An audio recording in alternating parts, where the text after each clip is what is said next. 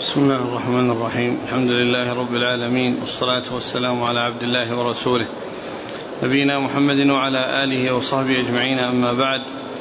فيقول أمير المؤمنين في الحديث أبو عبد الله محمد بن إسماعيل البخاري رحمه الله تعالى يقول في كتابه الجامع الصحيح باب من لبد رأسه عند الإحرام وحلق.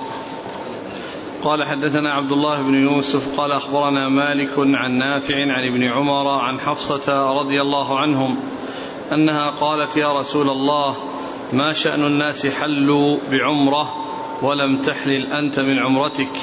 قال إني لبت رأسي وقلدت هدي فلا أحل حتى أنحر. بسم الله الرحمن الرحيم الحمد لله رب العالمين وصلى الله وسلم وبارك على عبده ورسوله نبينا محمد وعلى آله وأصحابه أجمعين.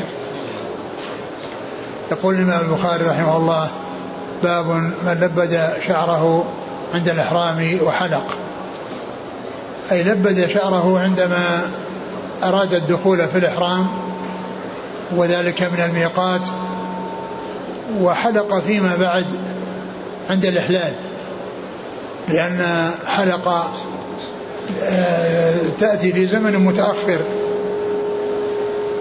فإذا قوله صلى قول البخاري رحمه الله باب من لبد شعره عند الإحرام وحلق أي حلق فيما بعد عند حصول التحلل. والرسول عليه الصلاة والسلام لبد شعره وقلد هديه واستمر على إحرامه بالحج والعمرة حتى جاء يوم النحر فنحر هديه. ومحل الشاهد من من إيراد الحديث في الحلق يعني قوله حتى حتى أحل من إحرامه يعني أنه استمر ملبدا شعره وباقيا على إحرامه حتى جاء وقت الإحلال الذي هو الحلق بعد الرمي. الحلق بعد الرمي.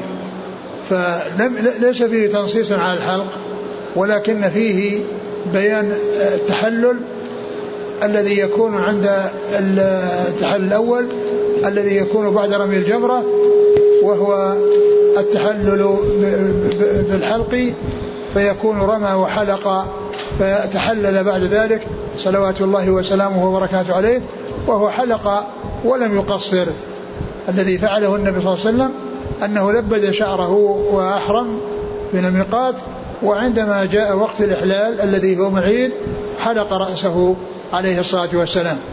نعم. قال حدثنا عبد الله بن يوسف التنيسي. عن مالك عن نافع عن ابن عمر عن حفصة. نعم.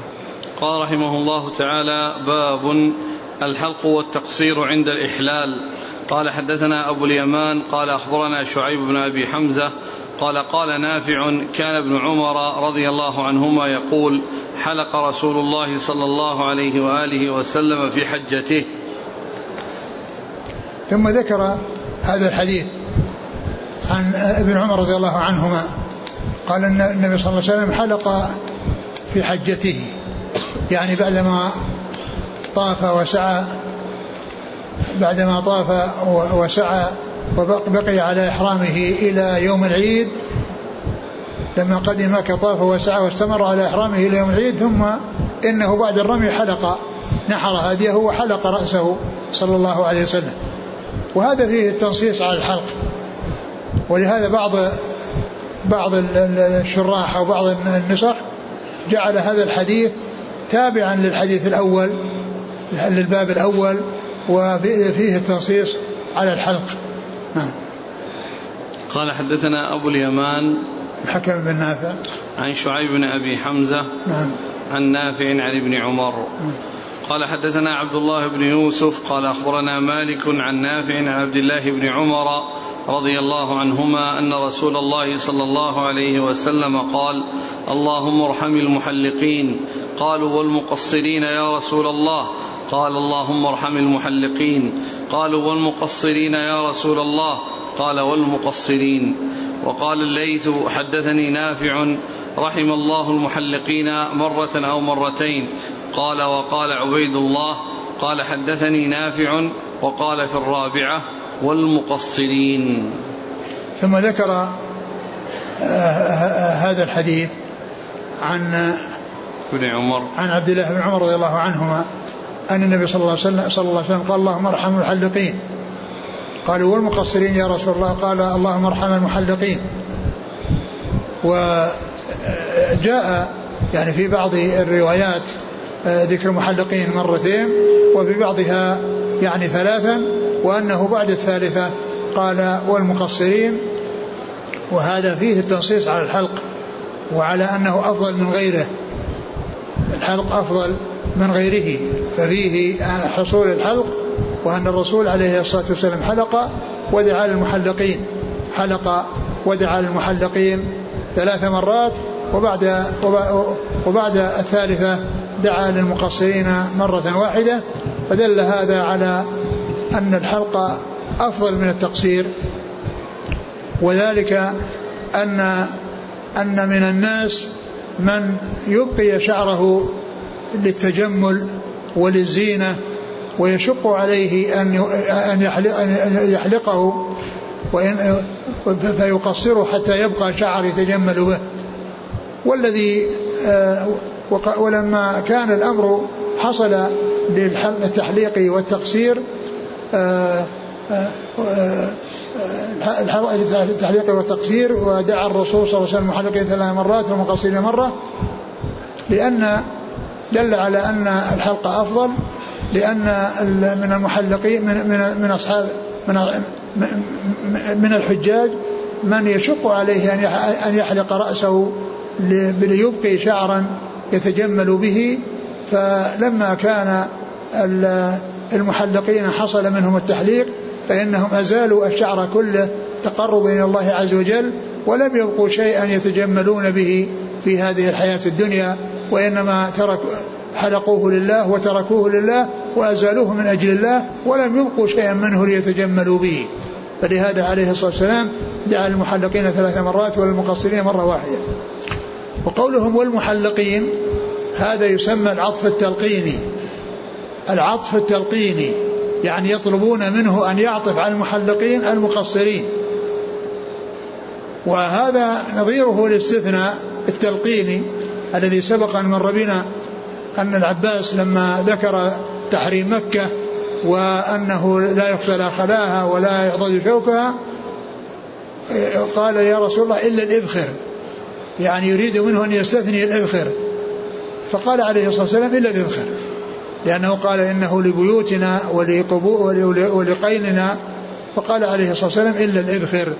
فهذا, فهذا الذي معنا عطف تلقيني والذي جاء في حديث آه، استثناء الإبخر فهو يقال له استثناء تلقيني. قال وقال الليث حدثني نافع رحم الله المحلقين مرة أو مرتين. قال وقال عبيد الله حدثني نافع. نعم عبيد الله. عبيد الله بن عمر. وقال في الرابعة والمقصرين. والمقصرين يعني بعد أن ذكر آه، المحلقين ثلاث مرات قال في الرابعة والمقصرين. قال حدثنا عياش بن الوليد قال حدثنا محمد بن فضيل قال حدثنا عمارة بن القعقاع عن أبي زرعة عن أبي هريرة رضي الله عنه أنه قال قال رسول الله صلى الله عليه وآله وسلم اللهم اغفر للمحلقين. قالوا والمقصرين. قال اللهم اغفر للمحلقين. قالوا وللمقصرين. قالها ثلاثا قال وللمقصرين. ثم ذكر هذا الحديث عن أبي هريرة. أبي هريرة أنه دعا بالمغفرة للمحلقين ثلاث مرات. وبعد ذلك قال والمقصرين. وبعد ذلك قال والمقصرين. والرسول عليه الصلاة والسلام قال ذلك في آه، قال ذلك في في, في عمرة الحديبية وقال ذلك في حجة الوداع. وجاء ذكر الرحمة في بعض في بعض الأحاديث وذكر المغفرة. في في بعض الأحاديث و آه، فيكون يعني إما أن يكون الرسول صلى الله عليه وسلم حصل منه ذلك بهذا وبهذا أو أنه حصل أو حصل أو أن ذلك حصل منه عليه الصلاة والسلام. يعني حصل يعني أحدهما دون الآخر ويكون الثاني من قبيل الرواية بالمعنى.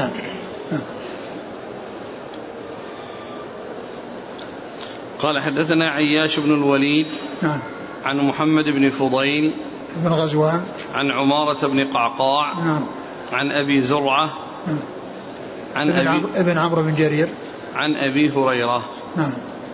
قال الحافظ على هذا الإسناد انه إنه من الأفراد أو من افراد الصحيح أو من غرائب الصحيح. إيش قال فيه؟ قلت لم يخرج. آه. ذاك العباس بن عياش النرسي. لم أرى في حديث أبي هريرة من طريق أبي زرعة بن عمرو بن جرير عنه إلا من رواية محمد بن فضيل هذه بهذا الإسناد في جميع ما وقفت عليه من السنن والمسانيد فهي من أفراده عن عمارة ومن أفراد عمارة عن أبي زرعة. وتابع أبا زرعة عليه عبد الرحمن بن يعقوب أخرجه مسلم من رواية العلاء بن عبد الرحمن عن أبيه عن أبي هريرة ولم يسق لفظه. وساقه أبو عوانة ورواية أبي زرعة أتم. ويعني يعني المقصود بالأفراد والغرائب لأنه جاء من طريق واحد ولكن أنه إذا جاء من طريق ثقة فإن ذلك لا يؤثر لا يؤثر يعني كونه يأتي من طريق واحد ما دام الرواة كلهم ثقات. وهذا الذي هنا نظير آخر حديث في صحيح البخاري. نظير آخر حديث في صحيح البخاري وهو عن أبي هريرة عن النبي صلى الله عليه وسلم قال كلمتان حبيبتان الرحمن خفيفتان على اللسان ثقيلتان في الميزان. سبحان الله وبحمده سبحان الله العظيم. فإنه من رواية محمد بن فضيل عن عمارة بن القعقاع عن أبي زرعة بن عمرو بن جرير عن أبي هريرة. وقال إنه من غرائب الصحيح. ونظيره أول حديث في صحيح البخاري إنما العلماء بالنيات. وإنما لكل امرئ ما نوى الحديث فإنه من رواية عمر بن الخطاب ولم يروه عن عمر بن الخطاب إلا علقمة بن وقاص الليثي ولم يروه عن علقمة بن وقاص الليثي إلا محمد, محمد بن إبراهيم التيمي ولم يروه عن محمد إبراهيم التيمي إلا يحيى بن سعيد الأنصاري ثم بعد ذلك كثر رواته عن يحيى بن سعيد الأنصاري. فهو يعني فهو غريب وآخر حديث فيه غريب.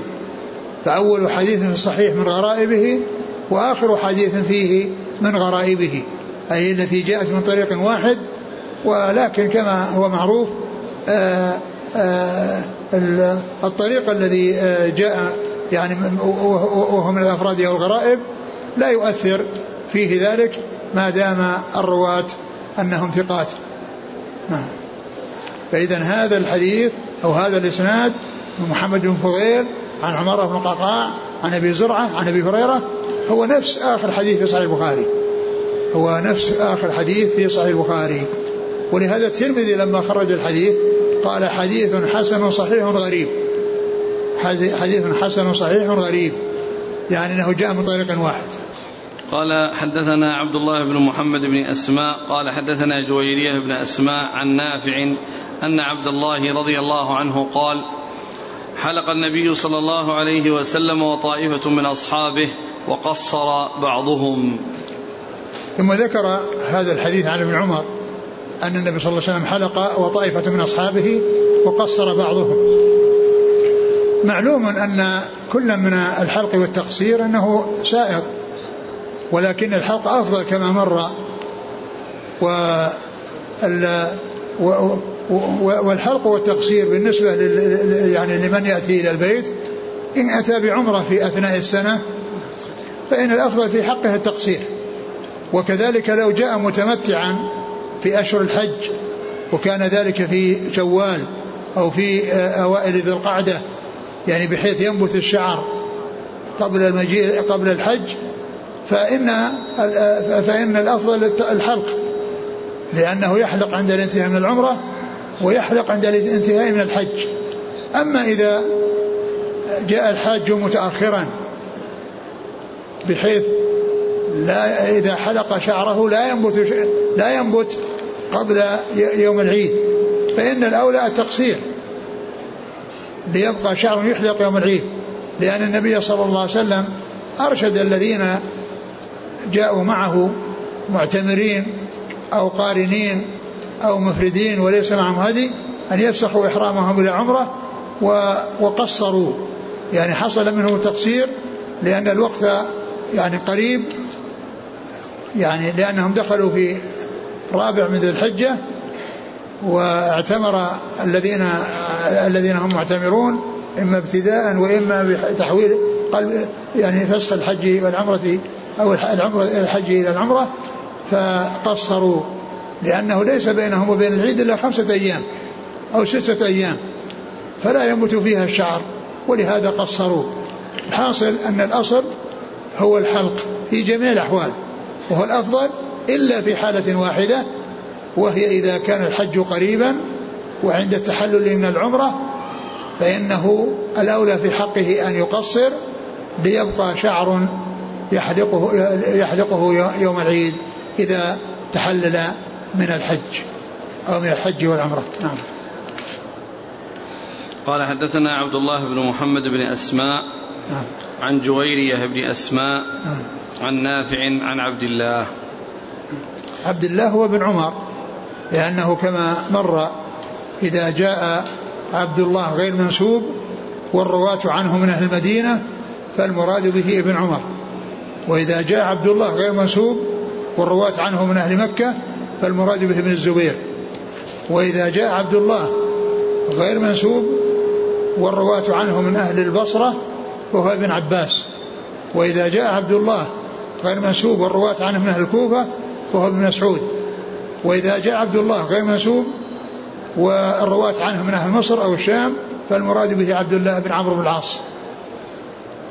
وقد ذكر هذا السيوطي في الألفية وذكر بيتين من الشعر فيهما الاشتمال على يعني ذكر هؤلاء الخمسة وأنهم عند الإهمال وعدم النسبة يحمل كل واحد منهما على على أن على أنه آه، آه، أنه من آه، على أنه المقصود إذا كان الرواة عنه من أهل ذلك البلد يعني إما ابن عمر وإما ابن مسعود وإما وهكذا. نعم. قال حدثنا أبو عاصم عن ابن جريج عن الحسن بن مسلم عن طاووس عن ابن عباس عن معاوية رضي الله عنهم أنه قال قصرت عن رسول الله صلى الله عليه وسلم بمشقص.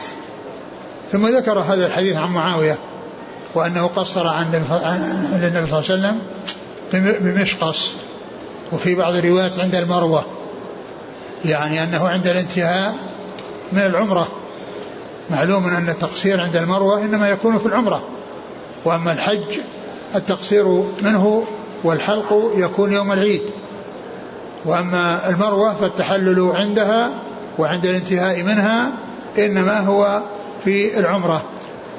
ومعلوم أن النبي صلى الله عليه وسلم حج قارنا ولم يحلق إلا يوم العيد. و و و وعلى هذا فإن الاحتمال أن العمرة التي التي آه، آه، قصر عنه فيها إنها عمرة الحدي عمرة الجعرانة. وقيل عمرة القضاء على اعتبار على اعتبار أنه أسلم خفية أو أنه كان يكتم إسلامه لأنه إنما أسلم يعني عام الفتح وقريب من الفتح. والعمرة القضاء كانت قبل ذلك بسنة يعني كانت قبل ذلك. كانت قبل ذلك بسنة لأن عمرة القضاء في السابعة والفتح كان في السنة في السنة, السنة الثامنة. الرسول صلى الله عليه وسلم لم يعتمر عندما جاء لفتح مكة وإنما اعتمر في السنة السابعة التي عمرة القضاء اللي بعد الحديبية بسنة وبعدها عمرة الجعرانة التي كانت في السنة الثامنة بعد فتح مكة عندما جاء من الطائف. عندما جاء من الطائف فإنه أحرم فالتي آه، أقرب ما يكون أنها عمرة الجعرانة. وإذا كان آه، صح أنه كان مسلما وأنه كان يكتم إسلاما قبل ذلك فيمكن أن تكون عمرة عمرة القضاء في السنة السابعة. نعم. والمشقص هو قيل إنه نصل يعني من يعني عريضا أو طويل. نعم.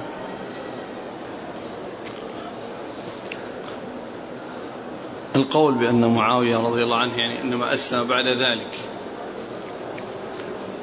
نعم هو أسلم يعني يعني بعد بعد عمرة القضاء. كيف يقصر؟ نعم. بعد عمرة القضاء يعني أنه يعني إذا كان في عمرة القضاء وقد أسلم سرا فيمكن أن يقصر. وأما وأما على أنها عمرة الجعرانة فهو قد أسلم لأنها بعد الفتح. لأن عمرة الجعرانة بعد الفتح وهي الأقرب وهي الأقرب أنها أنها, أنها يعني أن تقصير فيها. إنما هو أسلم عام الفتح. إيه وهي بعد الفتح. إيه لكن القضاء ما ما تصلح إذا. إذا قلنا القضاء لا هذا يعني هذا إذا كان قد آه، أسلم يعني آه، سرا. على القول بأنه أسلم سرا قبل ذلك. يمكن أن تكون لكن الأقرب في عمرة الجعران لأنها كانت بعد إسلامه الواضح المعروف. نعم. قال حدثنا أبو عاصم.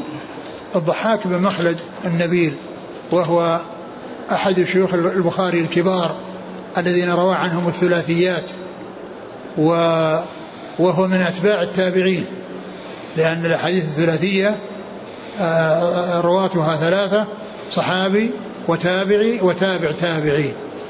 وهنا الحديث ليس ثلاثيا ولكنه من شيوخ الكبار الذين روى عنهم الثلاثيات. نعم. عن ابن جريج. عبد الملك بن عبد العزيز بن جريج. عن الحسن بن مسلم. نعم. عن طاووس. نعم. عن ابن عباس. نعم. عن معاوية. نعم. قال رحمه الله تعالى باب تقصير المتمتع بعد العمرة. قال حدثنا محمد بن أبي بكر قال حدثنا فضيل بن سليمان قال حدثنا موسى بن عقبة قال أخبرني كريب عن ابن عباس رضي الله عنهما أنه قال لما قدم النبي صلى الله عليه وسلم مكة أمر أصحابه أن يطوفوا بالبيت وبالصفا والمروة ثم يحلوا ويحلقوا أو يقصروا. آه باب باب تقصير المتمتع بعد العمرة. تقصير المتمتع بعد العمرة. تقصير المتمتع بعد العمرة. يعني عندما ينتهي من العمرة بحيث يطوف ويسعى يقصر أو يحلق. وقد عرفنا أن الحلق أفضل من التقصير في جميع الأحوال إلا في حالة واحدة وهي أن يكون التحلل من العمرة قريبا من الحج بحيث لا ينبت الشعر في هذه المدة فعند هذه يكون الأفضل والأولى التقصير من أجل أن يبقى شعر يحلق يوم العيد وأورد هذا الحديث إيش قال؟ عن ابن عباس قال لما قدم النبي صلى الله عليه وسلم مكة أمر أصحابه أن يطوفوا بالبيت وبالصفا والمروة ثم يحلوا ويحلقوا أو يقصروا يعني أمر أصحابه الذين كانوا معتمرين أو الذين كانوا قارنين ومفردين ولم يسوقوا هديا وتحولوا إلى العمرة فإنهم عند فراغهم من العمرة يحلقون أو يقصرون. وقد جاء في بعض الأحاديث أنهم قصروا وهذا ليس بينه وبين الحج إلا خمس إلا خمسة أيام. فالغالب الذي حصل منهم التقصير كما جاء منصوصا عليه كما جاء منصوصا عليه في أحاديث متعددة. ومنها حديث جابر الطويل. نعم. قال حدثنا محمد بن بن أبي بكر المقدمي. عن فضيل بن سليمان نعم. عن موسى بن عقبة عن كريب عن ابن عباس. نعم. قال رحمه الله تعالى باب الزيارة يوم النحر. وقال أبو الزبير عن عائشة وابن عباس رضي الله عنهم أخر النبي صلى الله عليه وسلم الزيارة إلى الليل ويذكر عن أبي حسان عن ابن عباس رضي الله عنهما أن النبي صلى الله عليه وسلم كان يزور البيت أيام منى. وقال لنا أبو نعيم حدثنا سفيان عن عبيد الله عن نافع عن ابن عمر رضي الله عنهما أنه طاف طوافا واحدا ثم يقيل ثم يأتي منى يعني يوم النحر. ورفعه عبد الرزاق قال أخبرنا عبيد الله. ثم ذكر باب الزيارة. يوم النحر. الزيارة يوم النحر.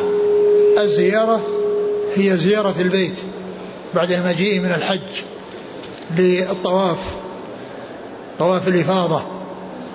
ويقال له طواف الزيارة. يعني زيارة البيت بعد الحج. فيقال له طواف الزيارة ويقال له طواف الإفاضة.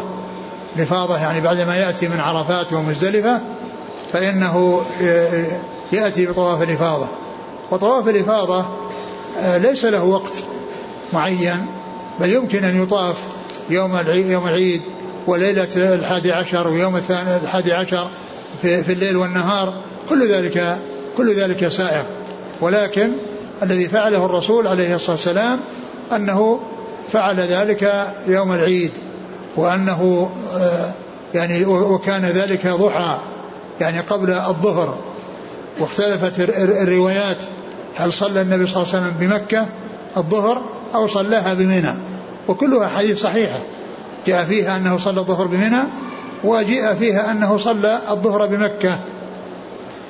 وجمع بعض أهل العلم يعني بين يعني آه هذه الحديث الصحيحة في في في صلاته بمنى أو صلاته بمكة بعد بعدما طاف طواف الإفاضة بأنه صلى بأهل مكة وكان الناس وذهب إلى منى في صلى بمكة في, في أول وقتها وقت الظهر وذهب إلى منى وهم ينتظرونه فصلى بهم عليه الصلاة والسلام فتكون صلاته الثانية نافلة وصلاته الأولى بمكة هي الفريضة.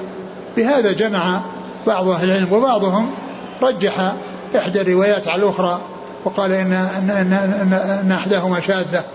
ولكن الذين جمعوا بين الروايات قالوا ان إنه حصل منه الصلاة في مكة وفي منى وصلاته مكة هي الفريضة وصلاته بمنى هي النافلة و آه، آه، معلوم ان ان الإنسان إذا صلى الفريضة وأتى بالفريضة مرة أخرى فإنها تكون نافلة.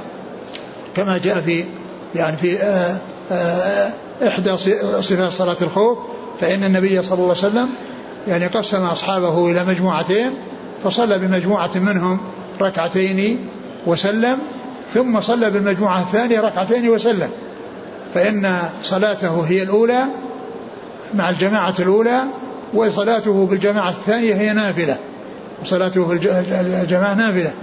وكذلك الحديث الحديث الذي فيه أن أنهم لما صلوا آه وجاء رجل لم لم قد فاتت الصلاة قال من يتصدق على هذا فيصلي معه. من يتصدق على هذا فيصلي معه. يعني معناه تكون نافلة صلاة هذا الذي صلى مع المفترض. وكذلك الحديث الذي فيه أن ابن ابن معاذ رضي الله عنه كان يصلي بقومه يصلي مع رسول الله صلى الله عليه وسلم صلاة العشاء ثم يذهب إلى قومه فيصلي بهم تلك الصلاة. فإنه متنفر وهم مفترضون. وكذلك آه، الرجلان اللذان كانا في مسجد الخيف بعد صلاة الفجر فلما سلم الرسول عليه الصلاة والسلام من صلاة الفجر وإذا رجلان جالسان في ناحية فأتي بهما ترتعد فرائصهما فقال ما لكما لم تصليا قال إنا صلينا في رحالنا. قال إذا صليتما في رحالكما وأتيتما والإمام لم يصلي فصليا معه تكن لكما نافلة. تكن لكما نافلة.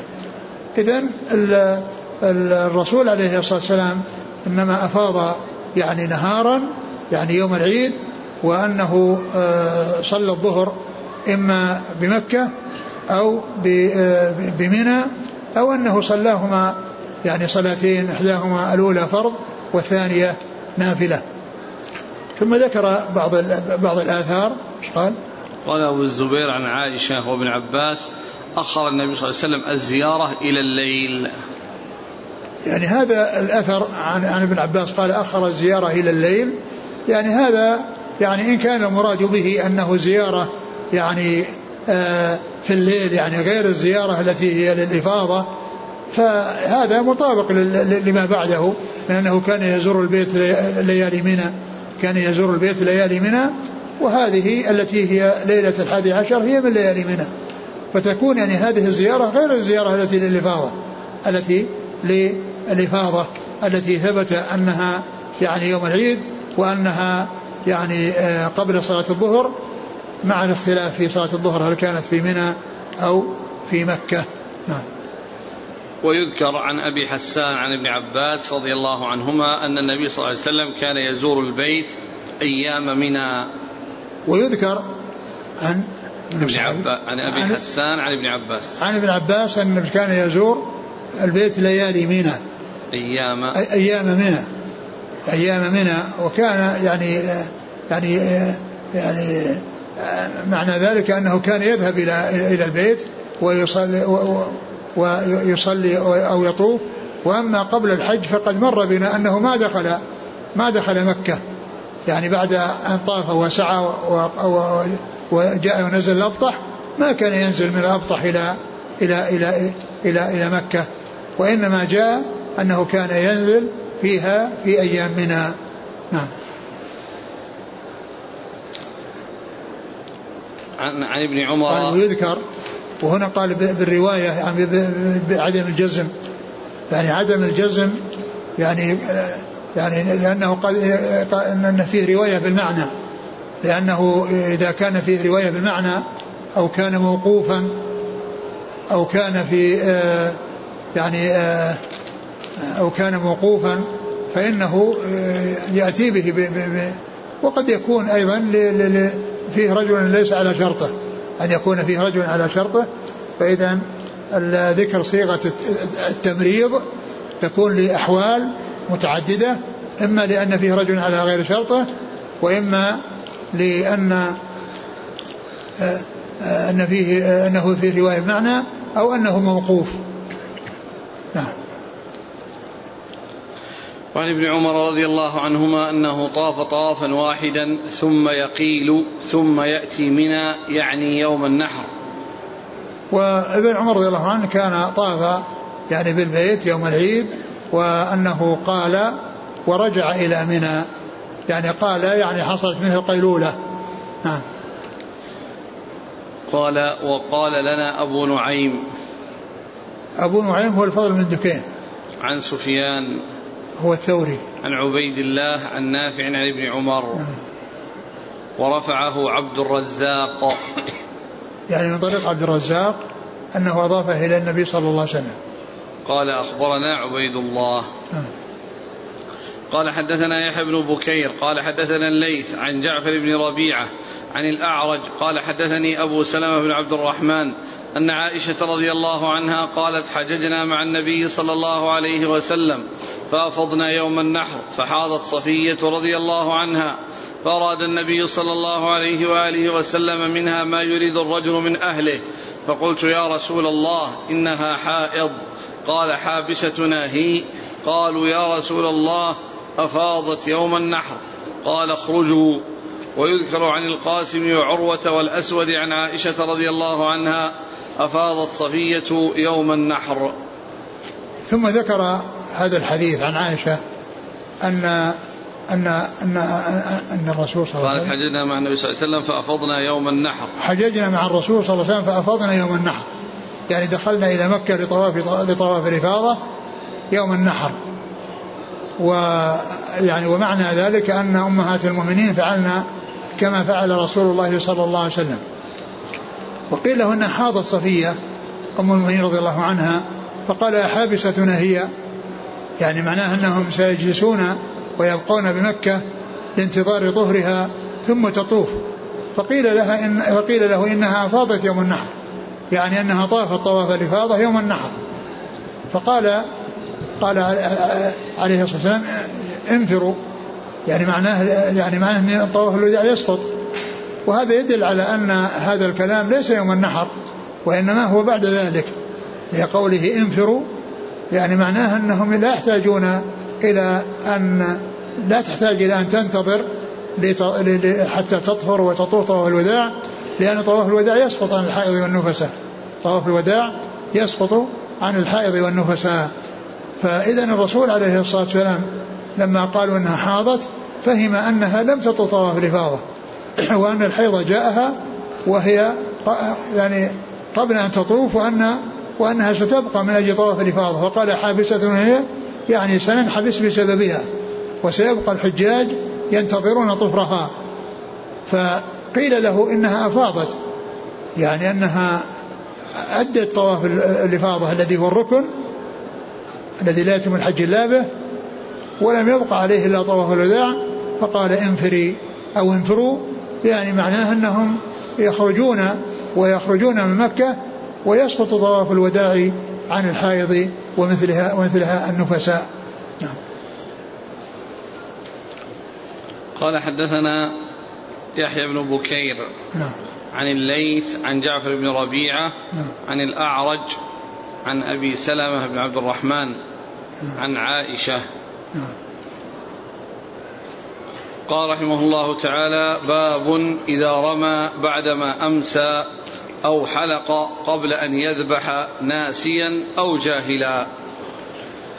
قال حدثنا موسى بن إسماعيل قال حدثنا وهيب قال حدثنا ابن طاووس عن أبيه عن ابن عباس رضي الله عنهما أن النبي صلى الله عليه وآله وسلم قيل له في الذبح والحلق والرمي والتقديم والتأخير فقال لا حرج. ثم ذكر باب إذا رمى بعدما أمسى أو آه، حلق. قبل أن يذبح ناسيا أو جاهلا. أو حلق قبل أن يذبح ناسيا أو جاهلا, أو جاهلا. أورد في يعني هذا الحديث الذي فيه يعني فيه أنه يعني إيش حصل؟ النبي صلى الله عليه وسلم قيل له في الذبح والحلق والرمي والتقديم والتأخير فقال لا حرج. يعني في, في, في الرمي والحلق والذبح والتقديم والتأخير يعني بين أعمال يوم النحر وفي وأنه قال لا حرج. يعني أن التقديم والتأخير في ذلك سائر. التقديم والتأخير في ذلك سائر. وذلك أن النبي عليه الصلاة والسلام لما جاء إلى منى وآتى بأعمال يوم النحر وهي الأربعة الرمي والنحر والحلق والطواف رتبها هذا الترتيب. وبعض الصحابة رضي الله عنهم لم يحصل لهم موافقة النبي صلى الله عليه وسلم في هذا الترتيب. فمنهم من قدم وأخر فسألوا عن التقديم والتأخير وفي كل سؤال يسأل عنه يقول لا حرج. يعني أن الفعل الذي فعله وهو يعني قدمه على غيره مع أن غيره أولى منه فقال افعل ولا حرج. يعني افعل ذلك الذي بقي عليك. افعل ذلك الذي بقي عليك ولا حرج. في كونك قدمت عليه ما كان متأخرا. يعني فالرسول رمى ثم حلق. ومما سئل عنه الحلق قبل الرمي. لأنه مخالف لفعل الرسول صلى الله عليه وسلم. لأن الرسول رمى ثم حلق. وهذا حلق. ولم يرمي. قال ارمي ولا حرج. وكذلك أيضا يعني آه، يعني آه، حلق قبل أن ينحر. قال ينحر ولا حرج. وكذلك يعني آه، أفاض قبل أن يرمي قال ارمي ولا حرج. وجاء حديث في هذا متعددة وأنه ما سئل عن شيء قدم والأخر في ذلك اليوم إلا قال لا حرج. وقد ذكر في الترجمة أن يكون ذاكرا ناسيا أو جاهلا وأنه يعني يكون معذورا لأنه جاء في بعض الروايات لم أشعر وهذا يدل على أنه يعني ناسي أو جاهل. ولكن العلماء أو أكثر العلماء أو, أو كثير من العلماء ذهبوا إلى أن التقديم والتأخير سائر سواء كان يعني لجهل أو نسيان أو أو لتعمد لأن الرسول صلى الله عليه وسلم بين في كل ما سئل عنه أنه قال لا حرج نعم. قال حدثنا موسى بن إسماعيل تبوذكي عن وهيب. بن خالد. عن ابن طاووس. عبد الله بن طاووس. عن أبيه عن ابن عباس. نعم.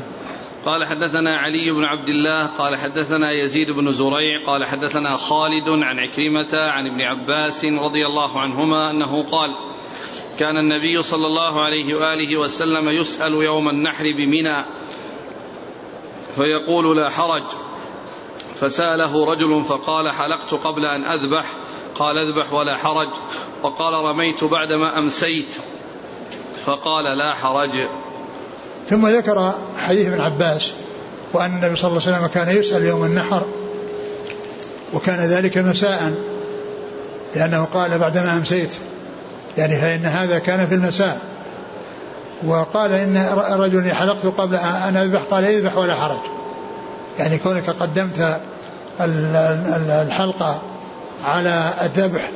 والرسول صلى الله عليه وسلم ذبح قبل أن يحلق. الرسول قال لا حرج. وقال آخر رميت قبل بعدما أمسيت. قال لا حرج. لأنه صلى الله عليه وسلم رمى ضحى. وهذا لم يرمي في الوقت الذي رمى فيه الرسول صلى الله عليه وسلم. وإنما رمى في المساء. والمساء يبدأ من الزوال. أقول يبدأ من الزوال ويدخل فيه يعني آه، آه، أول الليل. فإن ذلك كله يقال له مساء. يقال أمسى يعني سواء كان في آه، بعد الزوال أو كان بعد المغرب كل ذلك يقال له مساء قال رميت بعدما أمسيت. يعني فهذا يعني معناه أنه لم يفعل كما فعل الرسول صلى الله عليه وسلم بأنه الرسول رمى في الضحى وهو لم يرمي إلا في المساء. فقال لا حرج. نعم. قال حدثنا علي بن عبد الله ابن المديني. عن يزيد بن زريع نعم. عن خالد الحذاء عن عكرمة عن ابن عباس. مولى ابن عباس عن ابن نعم. قال رحمه الله تعالى باب الفتية على الدابة عند الجمرة. قال حدثنا عبد الله بن يوسف. قال أخبرنا مالك عن ابن شهاب عن عيسى بن طلحة عن عبد الله بن عمر عن عبد الله بن عمرو رضي الله عنهما أن رسول الله صلى الله عليه وسلم وقف في حجة الوداع فجعلوا يسألونه فقال رجل لم أشعر فحلقت قبل أن أذبح قال اذبح ولا حرج. فجاء آخر فقال لم أشعر فنحرت قبل أن أرمي قال أرمي ولا, ولا حرج. فما سئل يومئذ عن شيء قدم ولا أخر إلا قال افعل ولا حرج. ثم ذكر حديث عبد الله بن عمرو بن العاص رضي الله تعالى عنهما أن النبي صلى الله عليه وسلم كان على دابته عند الجمرة والناس يسألونه فسأل سائل عن الذبح عن النحر عن الحلق قبل الذبح وآخر عن الذبح قبل الرمي وفي كل في كل حالة يقول لا حرج. وقد سبق أن مر بنا أن من من جملة الأسئلة أنه زار قبل أن يرمي يعني حصل منه طواف الزيارة الذي هو طواف الإفاضة قبل أن يرمي ومعنى ذلك أن أعمال يوم النحر الأربعة يجوز تقديم بعضها على بعض والأفضل والأولى الإتيان بها كما رتبها رسول الله صلى الله عليه وسلم حيث رمى ثم نحر ثم حلق ثم طاف. مع أنه ينبغي أن يعلم وقد نبهت على ذلك من قبل أن هذه الأربعة ليست كلها تتعلق لها دخل في التحلل وإنما لها دخل في التحلل هي الثلاثة غير النحر لأن النحر لا علاقة له بالتحلل. لأن النحر لا يلزم جميع الحجاج والأمور الثلاثة التي الرمي والحلق والطواف لازمة لجميع الحجاج. فإذا التحلل إنما يكون فيها.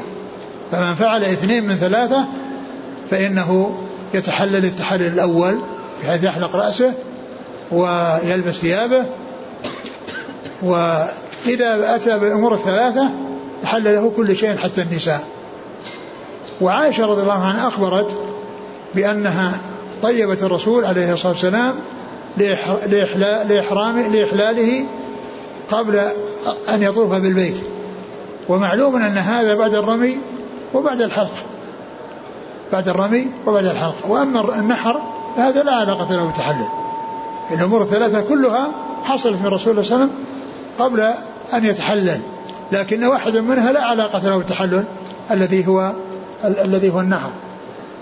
فإذا هذه الأمور الثلاثة يعني إذا فعل اثنين منها آه، حصل التحلل الأول وإذا فعل الثلاثة حصل التحلل الكامل الذي يحل معه كل شيء حتى النساء وإنما قيل اثنين من ثلاثة لأن الرسول عليه الصلاة والسلام رتبها ولكنه قال ما سئل عن شيء قدم ولا أخر إلا قال حرج. وهو رمى وحلق وتحلل. فإذا من أتى بإثنين من الثلاثة فإنه يحصل التحلل الأول وبعد إتيان الثلاثة جميعا آه، فإنه يحصل التحلل الكامل نعم. قال حدثنا عبد الله بن يوسف عن مالك عن ابن شهاب عن عيسى بن طلحة. نعم. بن عبيد الله. نعم. عن عبد الله بن عمرو. نعم. قال حدثنا سعيد بن يحيى بن سعيد قال حدثنا أبي قال حدثنا ابن جريج قال حدثني الزهري عن عيسى بن طلحة عن عبد الله بن عمرو بن العاص رضي الله عنهما أنه حدثه أنه شهد النبي صلى الله عليه وسلم يخطب يوم النحر فقام إليه رجل فقال كنت أحسب أن كذا قبل كذا ثم قام آخر فقال كنت أحسب أن كذا قبل كذا حلقت قبل أن أنحر. نحرت قبل أن أرمي وأشباه ذلك. فقال النبي صلى الله عليه وسلم افعل ولا حرج لهن كلهن فما سئل يومئذ عن شيء إلا قال افعل ولا حرج. ثم ذكر حديث عبد الله بن عمرو بن العاص رضي الله عنهما من طريق أخرى وفيه أنه كان يخطب ومعنى ذلك أنه كان مثل ما جاء في بعض الروايات أنه يفتي يعني على راحلته عند الجمرة وكان ذلك يوم العيد وكان يسأل عن التقديم والتأخير فيجيب بأنه لا حرج. وقال لهن كلهن أي لكل المسائل التي سئل عنها في ذلك اليوم من التقديم والتأخير. لا يعني لهن يعني آه، أي لهذه الأسئلة أو لهذه المسائل التي سئل عنها وما أشبهها من تقديم وتأخير في ذلك اليوم فإنه لا حرج ولا بأس بالتقديم والتأخير. نعم. قال حدثنا سعيد بن يحيى بن سعيد. الأموي وهذا يعني سعيد يعني إذا جاء يعني سعيد يروي عن يحيى بن سعيد فالمراد به الأموي لأن لأن سعيدا هو يعني يروي عن أبيه. وفي طبقة يحيى بن سعيد الأموي يحيى بن سعيد القطان وهما من طبقة شيوخ شيوخ البخاري. من طبقة شيوخ شيوخ البخاري و و آه، آه، وكل منهم يقال يحيى بن سعيد وهذا يسمى المهمل المهمل. يعني يعني الذي يعني يكون اتفاق الأشخاص وتختلف أشخاصهم. يعني تتفق أسماء الرواة وأسماء آبائهم وتختلف أشخاصهم. هذا يسمى المهمل. ويعرف يعرف ذلك بالشيوخ والتلاميذ. فإذا جاء سعيد يروي عن يحيى بن سعيد فالمراد به الأموي لأنه يروي عن أبيه. وأما يحيى بن سعيد القطان فهو فيأتي ذكره كثيرا في الأسانيد. يأتي ذكره كثيرا في الأسانيد وهو أكثر يعني ذكرا وورودا في الأسانيد من يحيى بن سعيد الأموي. والذين يطلق عليهم يحيى بن سعيد من رجال من رجال الكتب الستة أو من رجال الصحيحين أربعة. اثنان في طبقة متأخرة واثنان في طبقة متقدمة. فالذين في الطبقة المتأخرة يحيى بن سعيد الأموي ويحيى بن سعيد الأنصاري وهما في طبقة شيوخ شيوخ البخاري. قطان. نعم. الأموي. الأموي والقطان. يعني في طبقة واحدة وهما طبقة شيوخ شيوخ البخاري. وأما المتقدمان فهما في طبقة صغار التابعين وهي يحيى بن سعيد الأنصاري ويحيى بن سعيد التيمي. يحيى بن سعيد التيمي. نعم. عن أبيه عن ابن جريج عن الزهري عن عيسى بن طلحة عن عبد الله بن عمرو بن العاص. قال حدثنا إسحاق قال أخبرنا يعقوب بن إبراهيم قال حدثنا أبي عن صالح عن ابن شهاب قال حدثني عيسى بن طلحة بن عبيد الله أنه سمع عبد الله بن عمرو رضي الله عنهما قال وقف رسول الله صلى الله عليه وسلم على ناقته فذكر الحديث تابعه معمر عن الزهري. ثم ذكر هذه الطريق عن عبد الله بن عمر وقف يعني على راحلته يعني جلس على راحلته له. هذا المقصود بالوقوف والجلوس. فيعني فقال بهذا يعني حال على فذكر الحديث. نعم فذكر الحديث الذي الذي مر. قال حدثنا إسحاق ابن إبراهيم الحنظلي. عن يعقوب بن إبراهيم نعم. عن أبيه نعم. إبراهيم بن سعد بن إبراهيم نعم. عن صالح بن كيسان. عن ابن شهاب عن عيسى بن طلحة بن عبيد الله عن عبد الله بن عمرو بن العاص. نعم. تابعه معمر بن راشد. عن الزهري. نعم. قال رحمه الله تعالى باب الخطبة الخطبة أيام أيام منى قال حدثنا علي والله تعالى أعلم وصلى الله وسلم وبارك على هذه رسوله نبينا محمد وعلى آله وأصحابه أجمعين. جزاكم الله خيرا وبارك الله فيكم ألهمكم الله الصواب وفقكم للحق شفاكم الله وعافاكم ونفعنا الله من سمعنا غفر الله لنا ولكم وللمسلمين أجمعين آمين, آمين. يقول ذكر الحافظ رحمه الله الأفضل في كل ميقات أن يحرم من طرفه الأبعد من مكة فلو أحرم من طرفه الأقرب جاز. ما المقصود بهذا الكلام؟ معناه واضح يعني أن أن أن الميقات يعني آه، ليس يعني نقطة واحدة محددة لا تتفاوت بل يكون في يعني في مساحة. بعضها قريبة إلى إلى مكة وبعضها بعيدها من مكة. وهو قال أن الأفضل أن يكون ذلك في الأبعد في الأبعد يعني المسافة التي طرفه البعيدة. وأنه لو فعله في الطرف القريب جاز القريب إلى مكة. أنه يجوز لكن الأفضل أن يكون في الطرف الأبعد طرف الميقات الأبعد. الأبعد عن مكة. يعني معناها أن المكان ليس بقعة محددة صغيرة جدا وإنما هي واسعة. يعني بعضها أبعد إلى عن مكة وبعضها أقرب إلى مكة. فيقولون الأبعد إلى مكة الأبعد عن مكة هو الأفضل والأقرب إلى مكة جائز لأنه حرم من الميقات. لكن وجه الأفضلية؟ كأنه يعني لطول المسافة طول المسافة التي تكون بينه وبين وبين الحرم.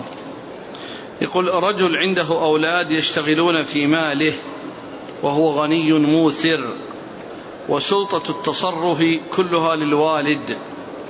توفي أحد أولاده في الثلاثينيات من عمره ولم يحج وقد كان يعمل في مال أبيه ويعد غنيا تبعا لأبيه. هل يحج عنه أو يعد مفرطا؟ أو مفر لا يحج عنه. لا الحج يحج عنه. الحج يحج عنه. يعني يعني إذا كان يعني لأنه لا يخلو إما أن يكونوا شركاء لوالدهم وأن كل له سهم معروف فيكون كل يعرف نصيبه. وإما أن يكون أجيرا عند والده أجيرا على والده ويأخذ أجرة فهو يحج عنه. إذا كان له مال فيحج عنه منه وإن كان أجيرا ويأكل الأجرة وليس عنده مال ف يعني أراد أحد أن يحج عنه له يحج عنه.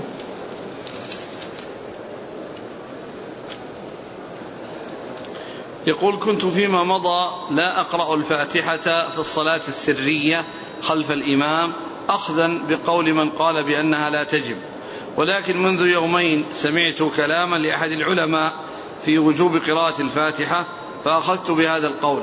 لكن طيلة اليومين الماضيين ما تذكرت ذلك فلم أقرأ الفاتحة إلا بعد أن انتهيت من الصلاة لتعودي على ما مضى تلك السنين الطويلة. هل علي شيء؟ ليس عليك شيء. ليس عليك شيء. لكن من عرف يعني و يعني بلغه الدليل وعرف الدليل الأقوى وأن وأنه يعني آه، قراءة الفاتحة أقوى من عدم قراءتها وأرجح يعني من حيث الدليل. فالإنسان الذي ظهر له ذلك وعرف ذلك أو استفتى من عنده علم وأفتاه يعني يعمل به. والشيء الذي حصل منه قبل ذلك الذي حصل منه قبل ذلك لا يؤثر. يقول هل يجوز للإنسان وحتى لو حصل بعد ذلك لو حصل منه نسيان أنه نسي لا يؤثر حتى بعد أن يعلم هذا. نعم. هل يجوز للإنسان أن يعتمر عن النبي صلى الله عليه وسلم لمحبته؟ الرسول عليه الصلاة والسلام يجب أن تكون محبته في قلب كل مسلم أعظم من محبته لنفسه ولأبيه وأمه وولده وبنته ومن سائر الناس. لقوله صلى الله عليه وسلم لا يؤمن أحدكم حتى أكون أحب إليه من والده وولده والناس أجمعين. فمحبته صلى الله عليه وسلم يجب أن تكون فوق محبة كل محبوب من الخلق من البشر. وذلك أن الله عز وجل ساق على يديه للمسلمين أعظم نعمة وهي نعمة الإسلام التي هي جل النعم وأعظم النعم. فمحبته صلى الله عليه وسلم تقدم على محبة الوالدين والأولاد والناس أجمعين. لأن النعمة التي ساق الله على يديه أعظم نعمة وأجل نعمة. لا يماثلها نعمة ولا يقاربها نعمة. وأما كون الإنسان يعني يعتمر عن الرسول صلى الله عليه وسلم ويحج عن الرسول صلى الله عليه وسلم إذا أردت أن يصل إلى الرسول عليه السلام عن طريقك يعني أجر وزيادة أجر وثواب فما عليك إلا أن تعمل لنفسك صالحا. اعمل لنفسك الأعمال الصالحة وكل عمل صالح تعمله يثيبك الله عليه ويثيب نبيه صلى الله عليه وسلم مثل ما أعطاك يعطيه مثل ما أعطاك. ولهذا الرسول عليه الصلاة والسلام له أجور أعماله وله أجور وله مثل أجور أمته من أولها إلى آخرها. مثل أجور أمته من أولها إلى آخرها. لأنه هو الذي دل الناس على الخير والهدى ومن دل على خير فله مثل أجر فاعله. قال عليه الصلاة والسلام من دعا إلى هدى كان له من أجر مثل أجور من تبعه. لا ينقص ذلك من أجورهم شيئا. ومن دعا إلى ضلالة كان عليه من الإثم مثل آثام من تبعه. لا ينقص ذلك من آثامهم شيئا. فأنت اعمل أي عمل صالح واحرص على الأعمال الصالحة ائتي بالفرائض وأتي بما أمكنك من النوافل. والله تعالى يثيبك على أعمالك ويثيب نبيه صلى الله عليه وسلم مثل ما أثابك. إذا الرسول عليه الصلاة والسلام له من الأجور أجور أعماله وله مثل أجور أمته من أولها إلى آخرها لأن كل من اهتدى اهتدى على يديه وبسببه فله مثل أجره. فأنت اعتمر لنفسك واعمل الصالحات لنفسك والله تعالى يعطي نبيه مثل ما أعطاك يقول هل تجوز رقية الكافر بالرقية الشرعية؟ لا أدري. يقول أخ ترجم مختصر صحيح البخاري إلى اللغة الهولندية ترجم الحديث دون أن يعلق عليها. فمثلا حديث لا يزني الزاني حين يزني وهو مؤمن ذكره بالترجمة دون أي تعليق على الكتاب مع أن الكتاب سيقرأه الكل. هل هذا الفعل ترونه صحيحا؟ الشيء الذي فيه إشكال الذي فيه إشكال يعني يحتاج إلى توضيح وإلى بيان. يعني هذا هو العمل صحيح والترجمة صحيح إذا كانت سليمة. أما إذا كانت غير سليمة فهذا يعني صاحبه على خطر لأنه قد يذكر شيئا ويضيف للرسول صلى الله عليه وسلم شيئا لا يضاف إليه ولا يجوز أن يضاف إليه وذلك بسبب, بسبب الفهم الخاطئ. يقول هل يقال الآن باستحباب زيارة البيت للطواف ليالي مع منى خاصة مع شدة الزحام؟ لا أن لا تزار. يعني يترك المجال للمفترضين والمتطوعون يفسحون المجال للمفترضين لأن آه، الذهاب إلى مكة مع الزحام يعني آه، المفترضون لا بد لهم من هذا العمل والمتنفلون عندهم سعة ولهذا الأولى في حقهم ألا يذهبوا مع شدة الزحام. يقول هل يجوز للمرأة أن تشرف على مدرسة وتحتها مدرسين رجال؟ لا ليس ليس للمرأة ولاية على الرجال. ولا يجوز للمرأة أن تكون يعني لها ولاية على الرجال. بل المرأة تكون ولايتها على النساء. أما كون النساء مراجع مراجع للرجال فهذا من من الخطأ البين.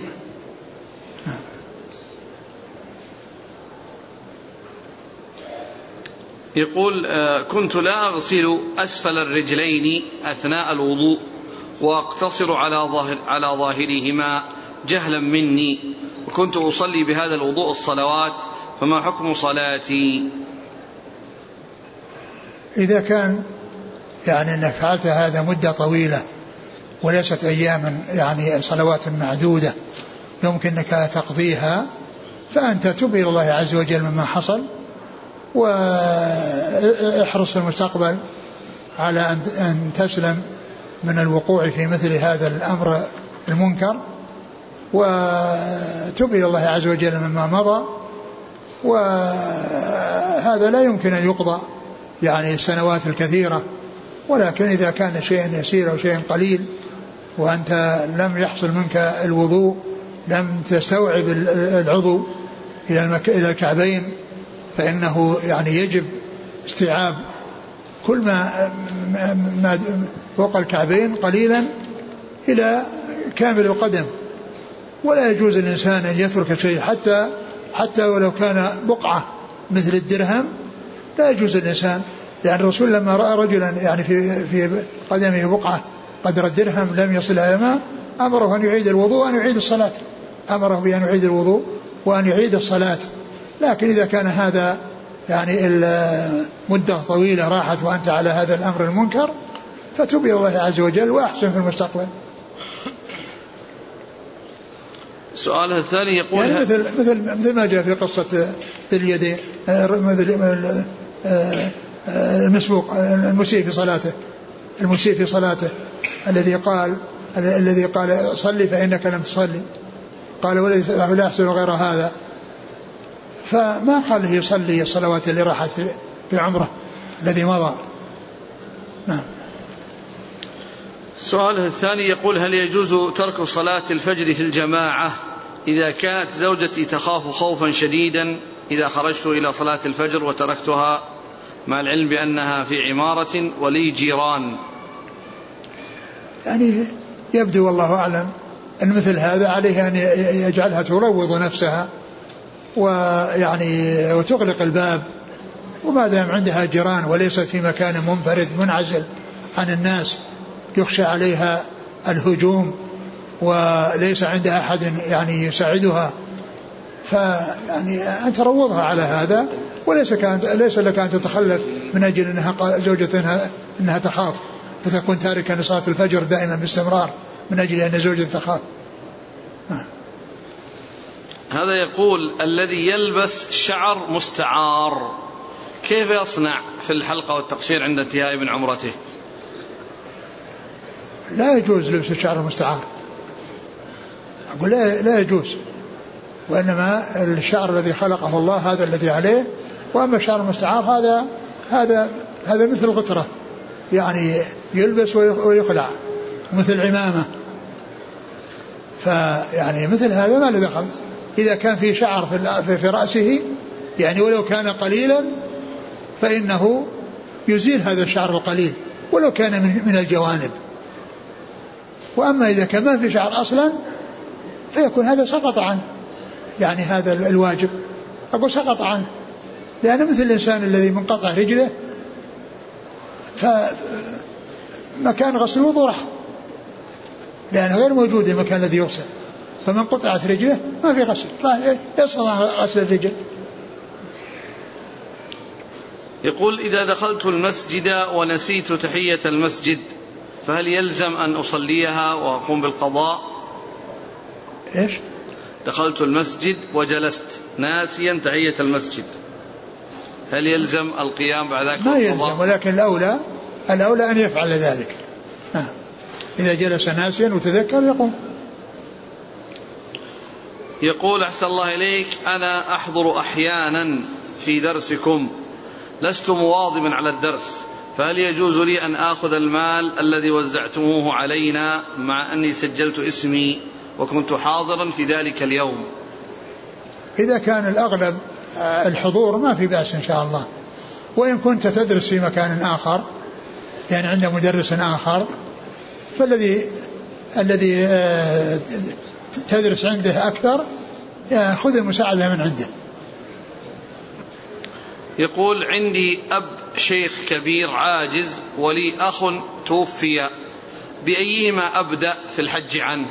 بأبي العاجز الشيخ الكبير أم بأخي المتوفى؟ لا والدك أولى ما دام والدك أنه يعني يعني لا لا لا إما مريض مرض لا يرجع بره أو هرم لا يستطيع أن يسافر فحج عن أولى من حجك عن أخيك المتوفى.